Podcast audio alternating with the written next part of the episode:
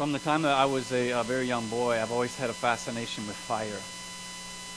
Uh, a, a, great interest and a fascination with it. That was actually one of the reasons that led me a number of years ago to want to pursue a career as a firefighter. I, I love this stuff. It is uh, it's uh, incredibly interesting and exciting. Led me to perform all kinds of great experiments with it, and also on occasion to also nearly burn down houses and hillsides. That's because uh, uh, fire, uh, it, it is, it, it's very fascinating, it's beautiful. It brings us things like heat and light, and yet fire is also a great responsibility. A responsibility that brings with it certain uh, rules and expectations that are attached to it. And when those rules and expectations are followed, it's good. Fire is a, is a, a powerful tool in our hands for great benefit. And yet, when we ignore those rules and we just abandon the expectations, great devastation can come because of it. And just like fire, the, the relationship between a husband and a wife is also a, a beautiful thing with great potential for, for benefit, human flourishing, but which is also a great responsibility. Carries with it rules and expectations along with it. That's one of the reasons why we, we make vows to each other when we marry somebody. In the Bible, God actually goes so far as to refer to the marriage relationship as a covenant. He calls it a covenant, which that word just means it's basically an agreement between two parties that, that carries with it blessings for following the, the rules and the guidelines of the covenant and curses for breaking them, for being unfaithful to them. A simple example of this would be uh, maybe a man in, in feudal times, he would come to a landowner and say, hey, give me a piece of your property. I'll set up my home and a farm there. So I'll use your land, but as a result, because of that, I'm going to give you some of the harvest. I'm going to give you uh, uh, my allegiance to you. If somebody tries to attack your land, I'm going to fight in your army. So there's benefit for both parties in, in entering into this covenant together.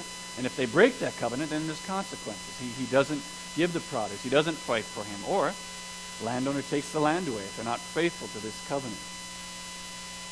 And that's incredibly important for us to understand what that means as we look at our passage this morning in Malachi. Because if you didn't know, one of the primary ways that God refers to his relationship with us, with his people, is with the language of a marriage covenant. Jesus as the bridegroom and God's people, his church as the bride, which I know that that's, that's hard to get our minds around at the best of times, particularly if you happen to be a straight male. I, I, am a a pastor, I understand that this is metaphor. We're talking about uh, God's showing the depth of relationship He wants to have with us, and yet I, I have to struggle each time to get over that language of Jesus as my bridegroom. It's hard. It sounds weird.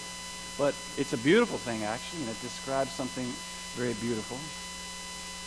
One of the big reasons that God uses that language of marriage covenant to describe his relationship with us is because, just like with fire, just like with marriage, God also promises benefit, blessing for being faithful to the obligations of that covenant with Him, and curses, difficulties uh, uh, for, for being unfaithful to them. For God's people here in the book of Malachi, their unfaithfulness to God was resulting in just that. Not, not blessing, but cursing. And then, on top of that, unfaithfulness to God, which we looked at two weeks ago, unfaithfulness to God was now spilling over it was overflowing into all kinds of other unfaithfulness all over the place, including unfaithfulness to one another. That's just the thing, isn't it? Faithfulness or unfaithfulness to the rules and obligations in, in whatever context you're talking about, it never just stays contained to one tiny little place, does it?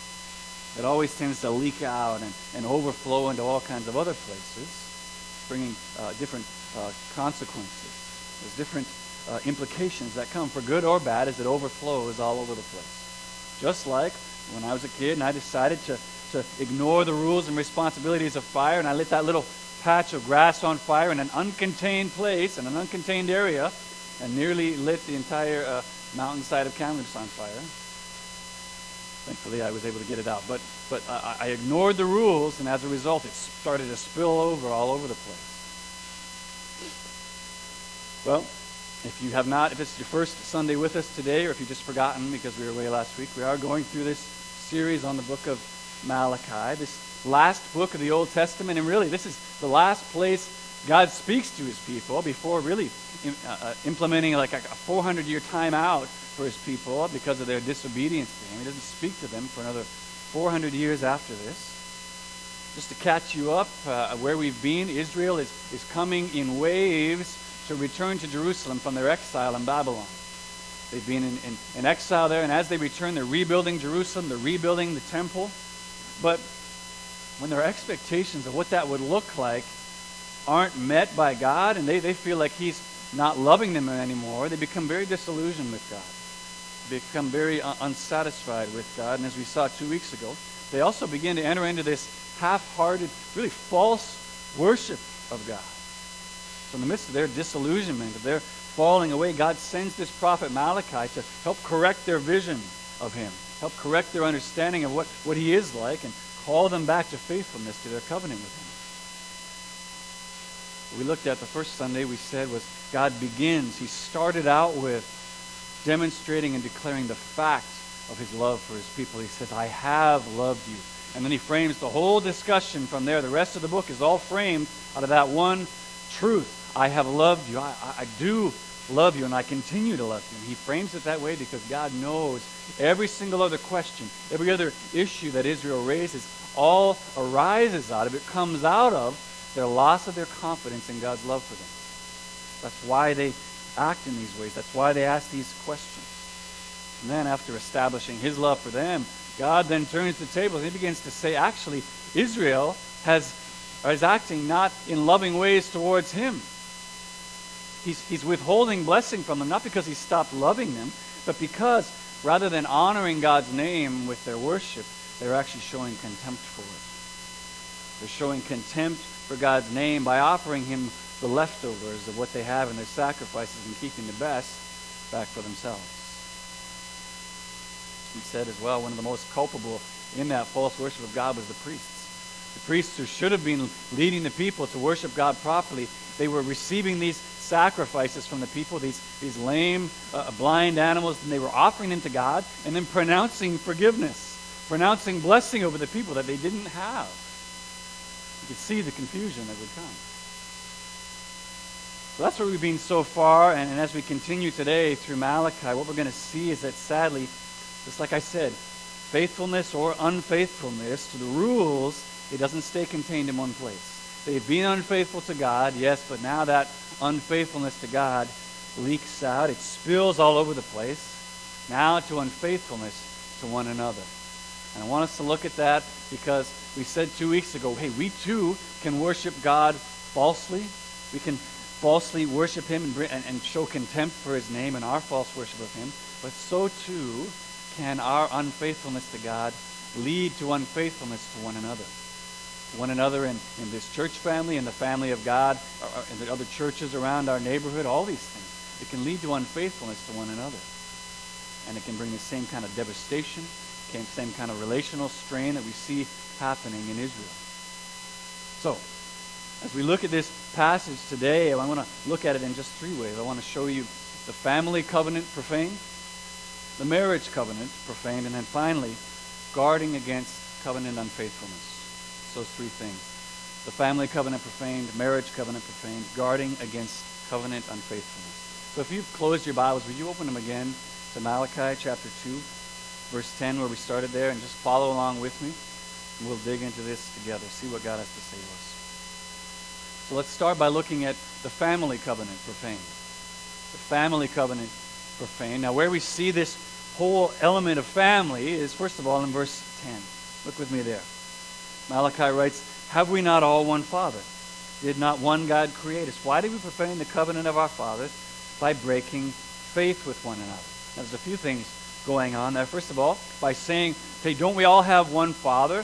Malachi's trying to say, hey, all of you, you, you people of Israel, who we saying we all have one Father. We're all one family. I'm speaking to my family members here right now.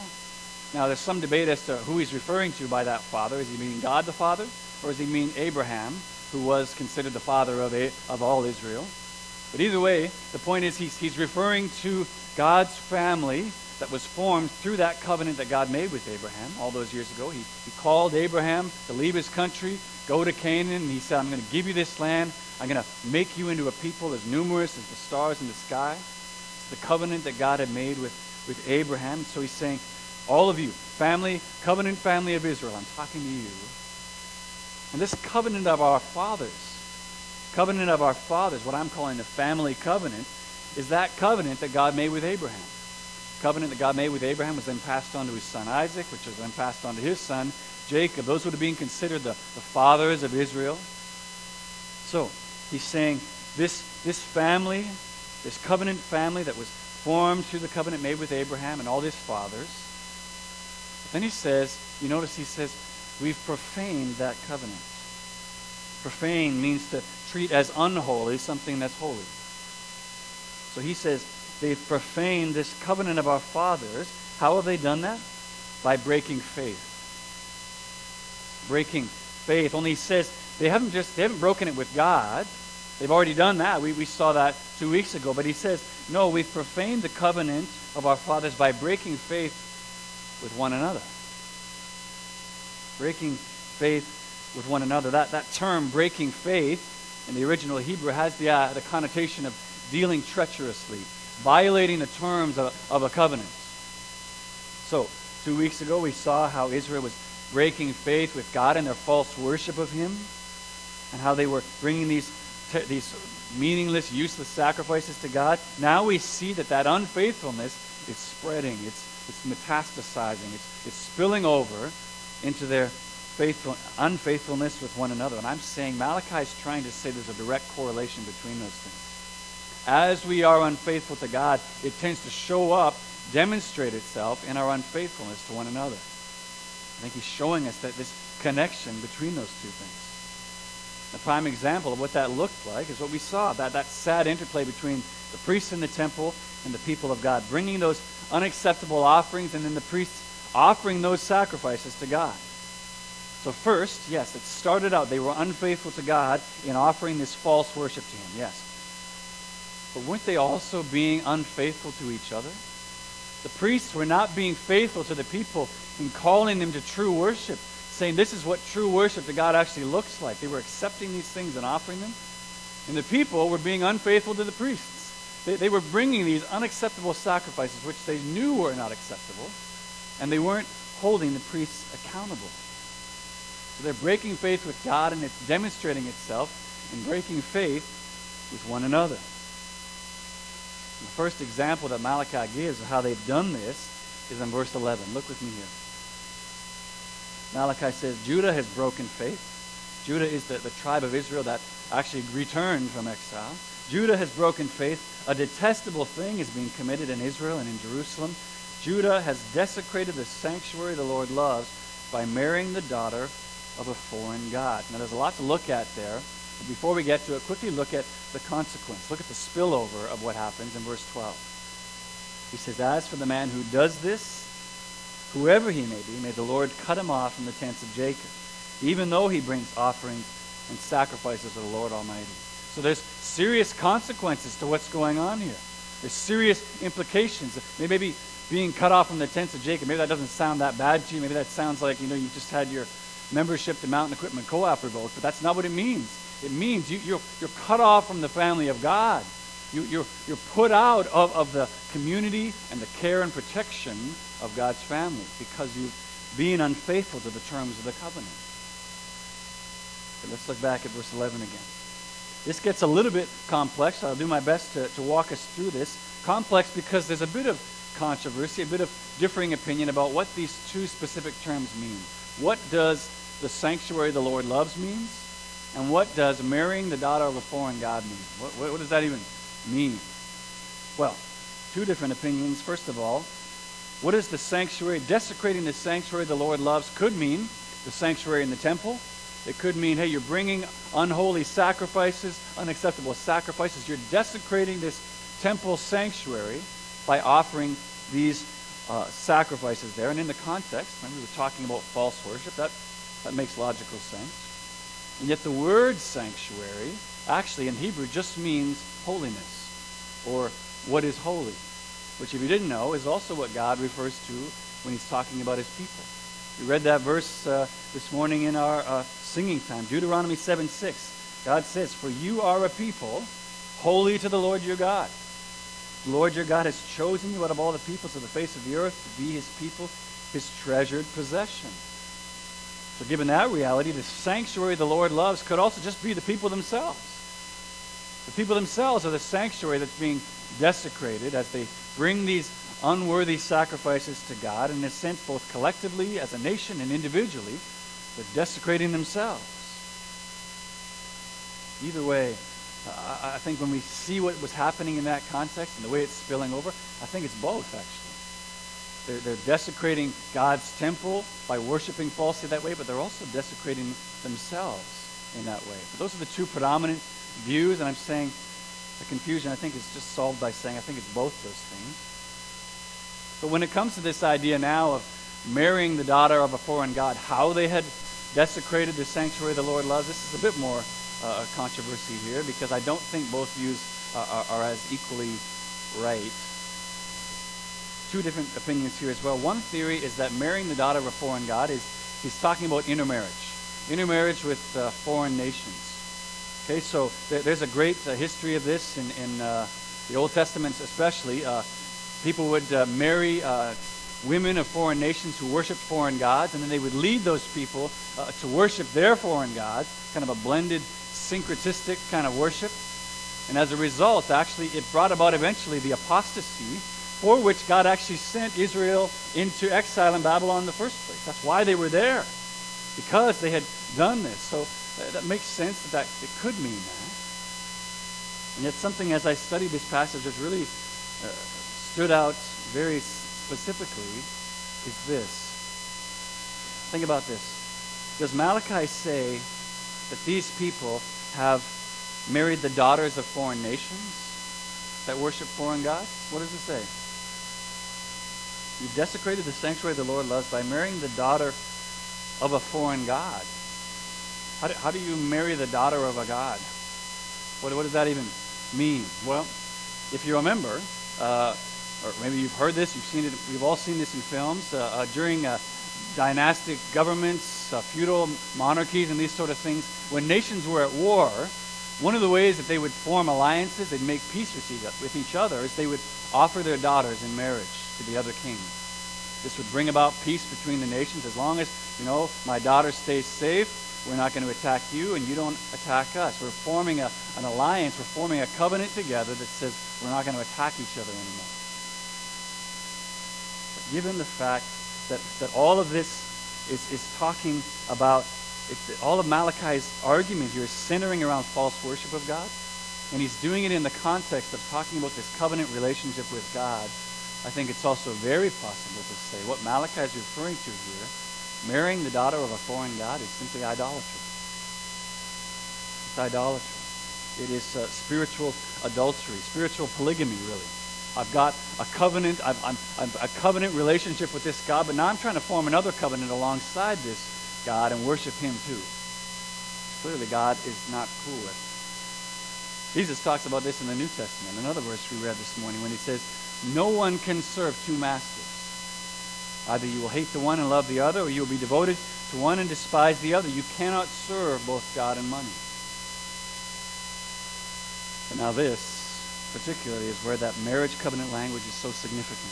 Because just like in our marriage vows, the terms of Israel's covenant with God were single, absolute fidelity and loyalty to God alone. Remember uh, in the Old Testament, uh, Moses, uh, the Ten Commandments, he said, You shall have no other gods before me. There's no room for, for other suitors to come in, no other lovers to come in. There's, there's, there's no uh, exception clauses, there's no provisos, there's no what happens in Vegas kind of thing. It's, it's sole fidelity and covenant to God alone. And by violating the terms, by forming these alliances, these covenant relationships with other gods, with other idols, Israel is violating the terms of the covenant. Which is why God says in verse 12, they, they are cut off from the family. They are put out from the protection and care of my family because of it. But if you've read through Malachi, even what we've looked at so far, maybe you'd say, okay, I, I agree with that, but where? Where, where is Israel worshiping foreign gods? All of this seems to be about them, you know, they're falsely worshiping God, but they're worshiping Him. They're bringing sacrifices to Him. Where are they worshiping foreign gods? And I'm saying, you know, you can see where they're worshiping foreign gods by looking at the offerings they were bringing. Look at the offerings that Israel was bringing to God. What do I mean by that? Well, if you want to know what it is or who it is that you truly worship, you need to look at what it is you give the best of your time, your talent, and your treasure to. What do you give the best of those things to? Answer that question as honestly and, and objectively as you can, and you will know, even if you don't like the result, what the answer is, you'll know exactly what it is you worship. Look at the offerings. Look at the offerings Israel was bringing God. They were bringing him blind, lame, sometimes stolen animals they bring to God in sacrifices, things that had no worth to them, no resale value whatsoever. But look up at verse 14 of chapter 1. Look what they were bringing and keeping for themselves. God says, Cursed is the chief who has an acceptable male in his flock and vows to give it, but sacrifices a blemished animal to the Lord. Okay, so who, who were the foreign gods that Israel was sharing their worship of God with? They were forming covenants and alliances with. They were the gods of comfort, security, safety. In a word, although they'd been promised to another, the real God that Israel tried to worship alongside God with their offerings was the God of self. That's the, that's the God that they were giving their daughters in marriage to. They were forming alliances with the God of self. I don't know, maybe, maybe this is the low-hanging fruit. We've said this a lot here, but it's worth, first of all, thinking about the fact that living for us today in one of the most beautiful, affluent cities in the world, we're in danger of worshiping these same gods ourselves every day. I don't know. I, I don't know your personal calendar. I don't know what it says on your bank statement. I, I don't know uh, what hidden talents you have, but you do. And I understand that in a room like this, we've got a great deal of diversity. There, there is a wide range of financial, emotional, physical ability. I'm just asking you to consider right now in your own heart. As we look at the consequences in Israel, I'm asking you to consider yourself whatever ability God's given you. Who or what gets the best? Who gets the top cut of those things? Because being surrounded, being inundated day in and day out with a, a ridiculous standard that we try to live up to, we're constantly in danger of, of redirecting worship that is supposed to be devoted to God back to ourselves. And in so doing, being unfaithful to God and being unfaithful to each other. Some of the simple ways that can work out in our own lives is, you know what? Maybe you don't have a lot of treasure. But because of that, you actually got a lot of time on your hands. You got a lot of time you could offer. But you don't offer it in service. You don't offer it in giving yourself to prayer. That a lot of us maybe wouldn't have that kind of a devoted time to give. You don't offer it in prayer. You don't offer it in meeting with others. You still keep it back to yourself. Maybe you're someone who has very little time. You're super busy. But because of that, you have a great deal more treasure than others. But maybe you don't offer that, that top cut of that treasure in order to serving the needs you see around you. So in order to serve the needs of our church, in order to see our mission go forward, you hold it back for yourself. Hold on to the, the God of security and comfort. Maybe, maybe this is uh, some of our students in here, maybe you have no time and no treasure. But you got a great deal of talent. God's gifted you in some amazing ways that, that you could be using in service for Him, serving the needs of our community around us, serving the needs we have in our church, but you're holding it back. You don't give God that top cut of it. Hold on to the God of comfort. What makes me feel best? What makes me feel most comfortable here? And I'm saying, when we do that, we're unfaithful to God. We're unfaithful to each other when we do that. Now, listen, in our church, I'll tell you, we've got some amazing examples of people who absolutely give the top cut. You see that every Sunday. You saw that last week at the retreat. People who absolutely give the top cut. And it's a beautiful thing. God has blessed it amazingly. And I'm so thankful to God for it. The second thing I want to say, and I include all of us in this, listen. The gods of comfort, security, and safety, at best, will forever be the ceiling of growth for us as a church family. And at worst, they'll be the death of it.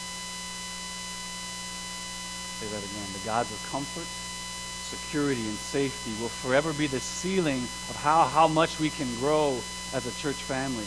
And they could, in the end, be the death of it. Because here's what I mean by that.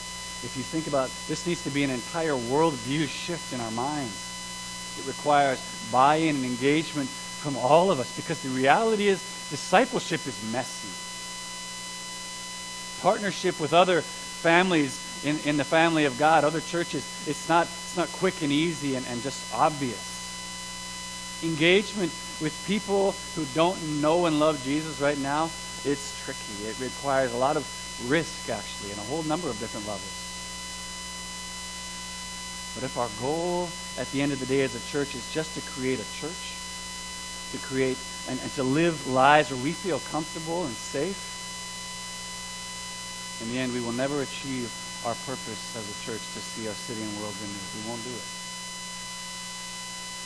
If our goal is just to create a church where the church feel most comfortable, we're never going to be a place where, where the unchurched will come and where they'll, they'll come back to and they'll be grown and built up in the community of love and faith that we have here.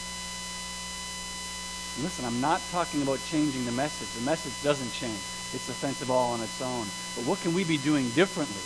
How can we step out of what's safe and comfortable for us in order to see men and women all around here who need to hear the amazing hope of the gospel? What do we need to do differently even if it feels uncomfortable to us, in order to see that happen.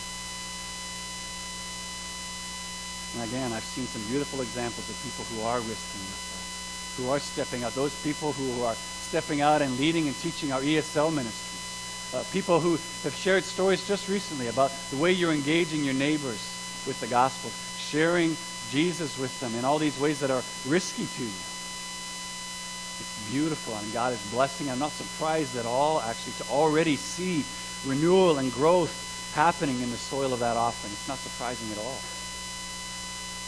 And yet, as a church, I think what's happening with a few of us needs to spread and overflow now to all of us. It can't just be a few of us. It needs to be all of us. In order to be faithful to God and to each other, it needs to spill over to all of us. So as a collective whole, we are all on that same mission see our city and world renewed. And I believe the one question that will help get us all in line behind that is answering the question very simply whose kingdom am I building? To overcome the gods of comfort, safety, and security, ask yourself, honestly, ask yourself this question as you begin each day whose kingdom am I building today? Is it mine or is it God?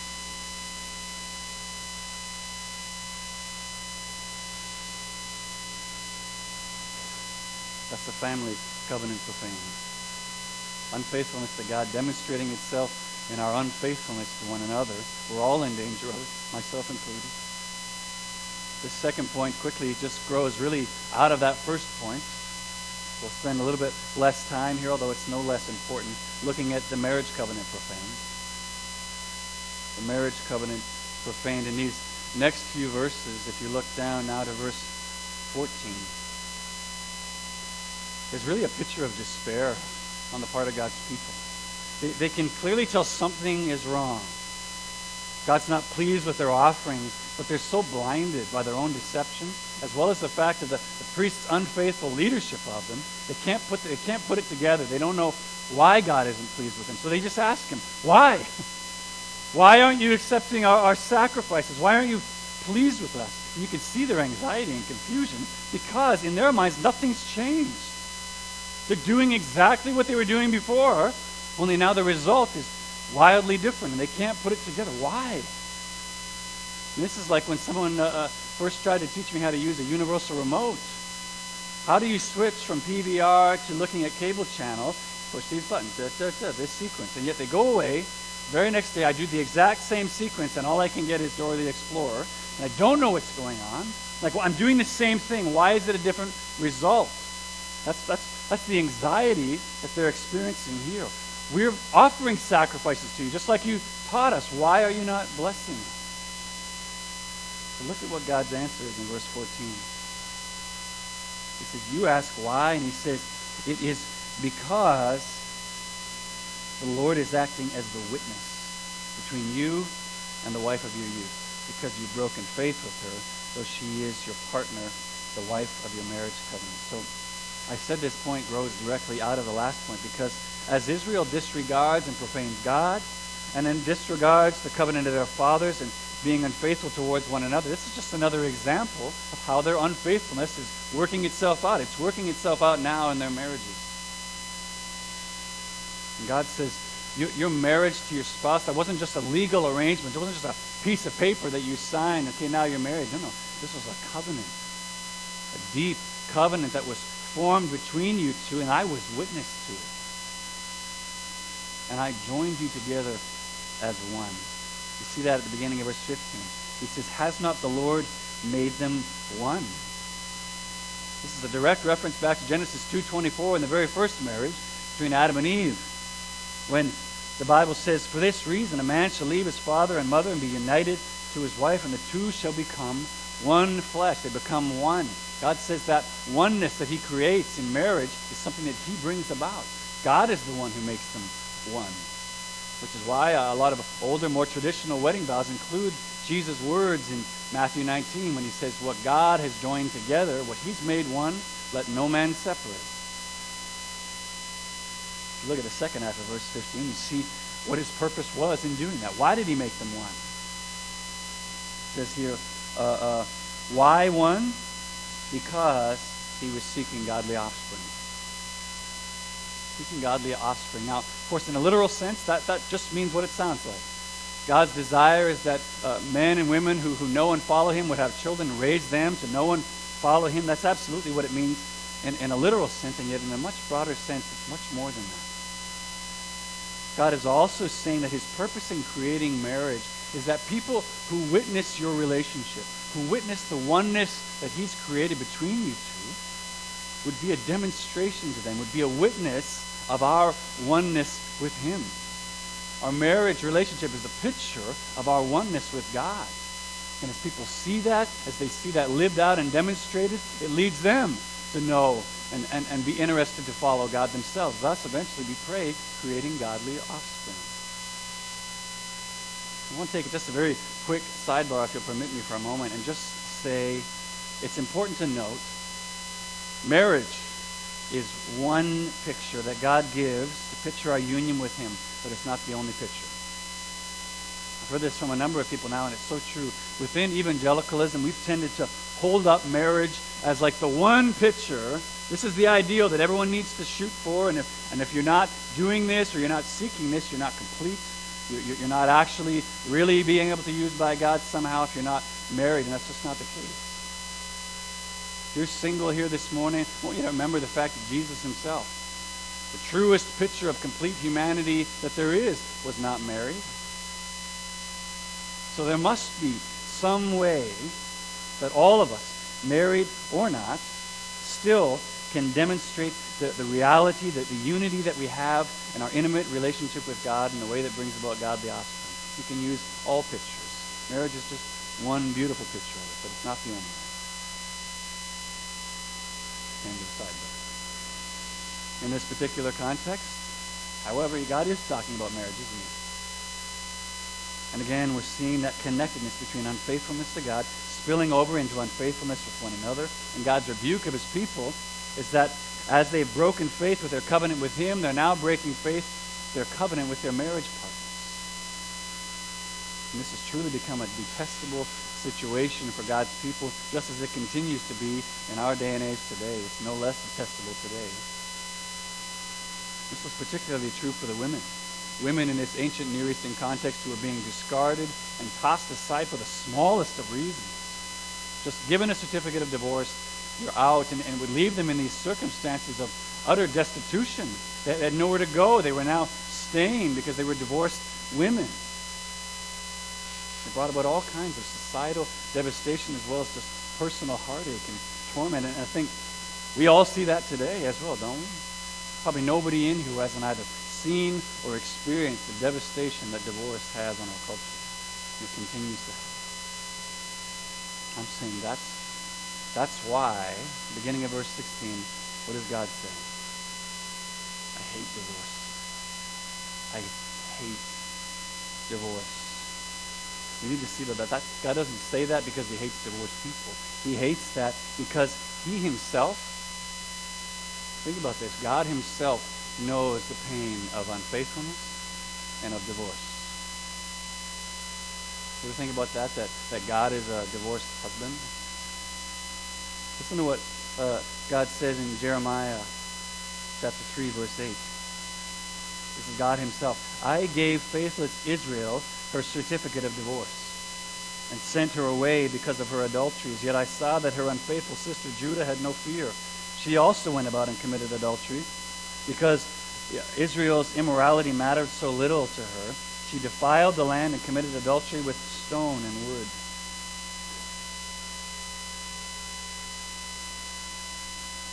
God hates divorce because he hates the devastation and destruction that it brings upon people he loves. Because he knows that he longs that we would not experience it ourselves. That's why he calls his people at the end of verse 16, guard yourself. Guard yourself in your spirit and do not break faith. How do we do that? That's how we'll close this morning very quickly as we look at guarding against covenant unfaithfulness. Guarding against covenant unfaithfulness. We talked about how God speaks about his relationship with us in the terms of a marriage covenant. Listen to what God says in Isaiah 54, verse 5. For your maker is your husband. Your maker is your husband. So I'm saying, first of all, one of the very easiest ways to think about how it is we guard ourselves against covenant unfaithfulness is to think about our relationship too as a marriage relationship in those terms of marriage covenant with God. We need to think of it that way ourselves. Now, depending on your circumstances, I know that's not going to be the same for all of us. Okay? I mean, some of you might say, okay, so just I just need to build into my relationship with God the way I build into my marriage. That's awesome. I can do that. And others of you would say, wait, you mean I need to build into my relationship with God the same way I build into my marriage? I'm not doing so well with that. Uh, uh I don't think that's going to work out so well. The answer is actually yes to both those things. It's not going to look the same for everybody. Of course, we can't call up Jesus and take him on a weekend to remember marriage conference or something like that. It's, it's, it's different. How do we build into our relationship in a way that guards our covenants? guards us against being unfaithful. I think, first of all, we start where Malachi starts, where God begins and constantly reminding ourselves and coming back to daily the truth, the foundational base truth that God loves us. He has demonstrated his love for us, and he will continue to demonstrate his love for us. And we must never lose sight of the fact that, that God is also a God who is a reconciling God. He always reaches out to his unfaithful bride. In all the ways that we break faith with him, he continues to come out, to reach out to us. He continues to reach out and restore us back into fellowship with him. Listen to what he says after, saying that he's our husband. The Lord will call you back, we read in Isaiah, as if you were a wife deserted and distressed in spirit, a wife who married young only to be rejected, says your God. For a brief moment I abandoned you, but with deep compassion I will bring you back. In a surge of anger, I hid my face from you for a moment, but with everlasting kindness I will have compassion on you, says the Lord, your Redeemer. God is a faithful bridegroom to us. Although we break faith with him daily, he continues to reach out for us. And we see this most beautifully in the gospel, where God sends his son Jesus to restore us back to relationship with him, even in the midst of our breaking faith with him. Romans 5 says, while we were yet sinners, while we were in the midst of breaking our covenant, he reached out in love and restored us back to himself. Practically speaking, what does this look like? How, how do we do this on a day-to-day level? Well, we're talking about faithfulness to God and faithfulness to each other. So just very quickly, I'm going to break this into two levels. I'm going to talk about my job and your job. Very quickly. My job. God's word is pretty clear that for me as a pastor, as, as someone who, who leads a congregation of people, my job is, Ephesians 4 says, to equip the saints for the work of the ministry. My job is to equip you. Equip you. My faithfulness to you is in how well I equip you. So the way I do that is in what we're doing right now. Teaching, training us in the Word of God to know what it says, to know how it is we're supposed to live it out, to, to correct our lives, as to bring it into alignment with God's will. Listen to what uh, John Piper says. I'm not going to read all of his quotes, but he was talking about this very passage, and he says, When there is a, a famine of the Word of God in the land, the spiritual nutrients that enable the eye to spot sin are gone. Spiritual protein that gives strength to the moral muscle to the soul to do what is right is missing. Look at the end. When the ministry of the Word goes wrong, many are caused to stumble. My faithfulness to you my job in being faithful to you is to faithfully bring this word to you Sunday in, Sunday out in order to train us all to how to follow it. It's also to pray for you, to pray for you individually as well as as a church, that God would lead us and empower us by His Spirit to accomplish His mission. And then finally, just to lead you by example, to do the things that I'm asking you to do. In all the ways I would ask you to step out and risk, that I would be doing that myself. That's, that's my job and how I'm faithful to you and how I'm faithful to this church. The ways that I believe you will be faithful, very practically, the ways you can be faithful to this church and to God is this. It has to do all to do with your worship. First of all, assess the depth and sincerity of your worship. Think about that for a moment. The depth and sincerity of your worship in the areas of that time, talent, and treasure. Is God getting the best? Is he getting the top cut of those things, or is he getting the scraps from the leftovers? That, would, that, that doesn't work for long in a marriage relationship. It won't work in your relationship with Him either. We guard ourselves against unfaithfulness by honestly assessing the focus of our worship. That question, whose kingdom are we building? Are you focusing your worship on God? Does He get the top cut in your worship and focused on Him, or does it redirect it back into serving me and my gods of comfort and security? Finally, I would ask you to honestly assess your relationships, whether that's your marriage, your friendships, relationships with your family. Are they demonstrating the reality of your oneness with God? Do people see something in the way you live in those relationships that, that's different? That they would say, man, that's, I, I want what they have. It looks the same, and there's something different about it. Or do those relationships that you have actually push people away from God? Because they say, if that's what it's like to be a Christian in those things, I don't want anything to do with that. What do our relationships demonstrate about our oneness with God? Now, maybe you've noticed all these things focus around really faithfulness to God, not necessarily to each other or to our marriages.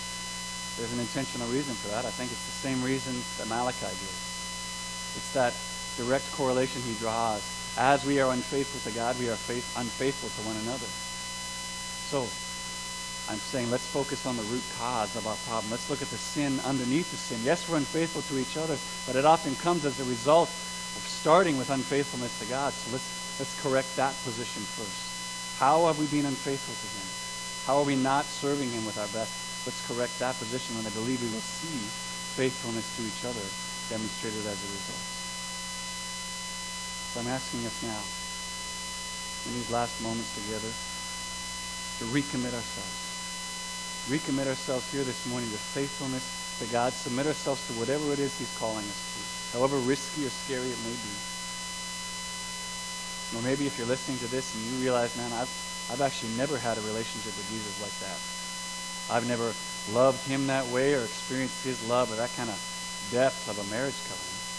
But you want to? I hope you've seen this morning that God is also a God who loves to welcome in people into his family. He welcomes them in to worship with him. All that's required, as it was in Israel's day, was the abandonment of foreign gods and the embracing of him alone as the one true God. Pray that might be your experience today if you haven't known it yourself. So let's go to prayer. Let's go to prayer together and in these moments either recommit ourselves or commit ourselves for the first time to covenant faithfulness to our God alone.